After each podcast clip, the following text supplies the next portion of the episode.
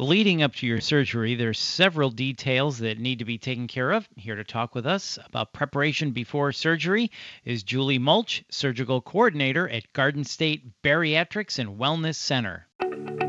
This is it. Winning Through Losing, a weight loss surgery podcast from Garden State Bariatrics and Wellness Center. Julie, thank you for your time. We appreciate it.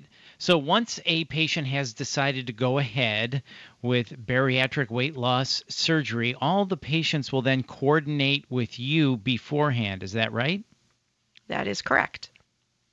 So when does that handoff uh, take place? When do you contact them? Once they've decided on the surgery, do you reach out to them? Uh, are they given your contact information? How does that work?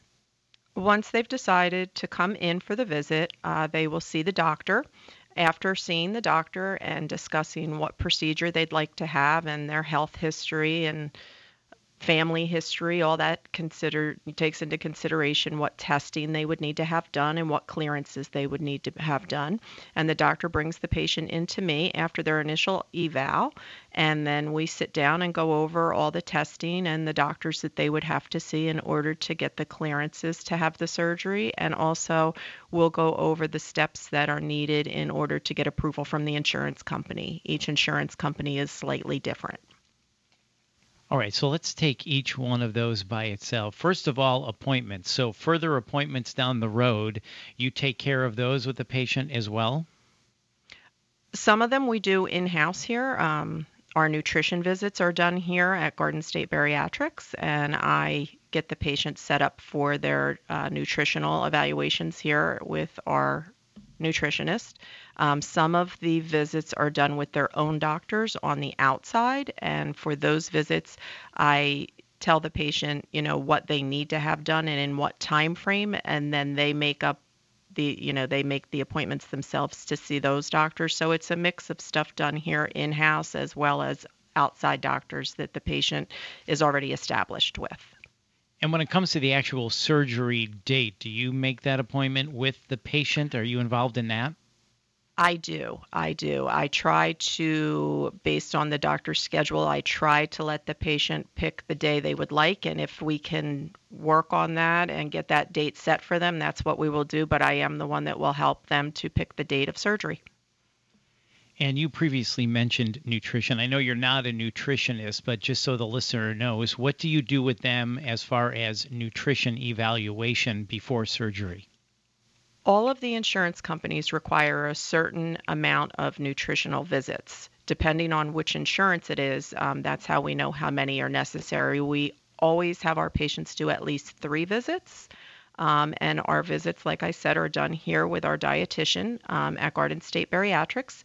You do need to see the nutritionist one time a month for anywhere from three months to six months, depending on your insurance. Usually it's three months. All right. And speaking of insurance, then, a lot of people, I'm sure, have questions about insurance, what it covers, how it works, prior authorization. Can you kind of give us the overview of insurance and how you work with patients? Yes. Um, again, each insurance requires a different set of criteria in order to approve the surgeries.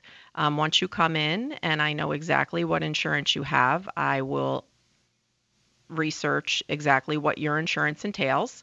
Um, usually, it's the nutritional visits.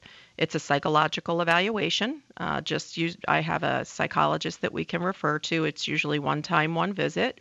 Um, they just want to make sure that you can, you know, you have the mental capacity to make that decision.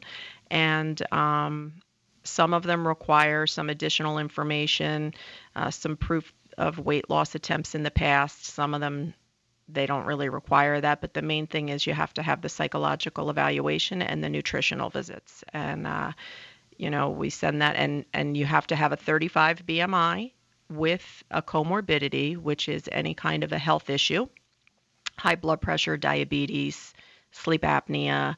Um, if you don't have any of those health issues, then your BMI, which is your body mass index, would have to be at a 40 or greater to qualify for the insurance companies. So all of this is part of the medical testing that goes on before surgery. Is that correct? That's correct. And are, is there anything else as far as medical testing goes that we should know about? Uh, they are required to get an endoscopy, which is a simple uh, test. They go look at the stomach, um, take a biopsy, make sure everything is okay. Um, our doctor, Dr. Yersijan, he does perform them, or if you like, you can go to, if you have your own GI doctor already, um, you can certainly have that done with them but that is another test that needs to be done in order to have the procedure done. The insurance company doesn't require that, but the doctor does. Now, I know before surgery, you also work with patients on the facilities. Is that go here, go there, you'll find this here? Is that what that means? Yes, we our doctors uh, at, the, at, this moment are working at three different hospitals. Uh, they do their surgery out of Monmouth Medical in Long Branch.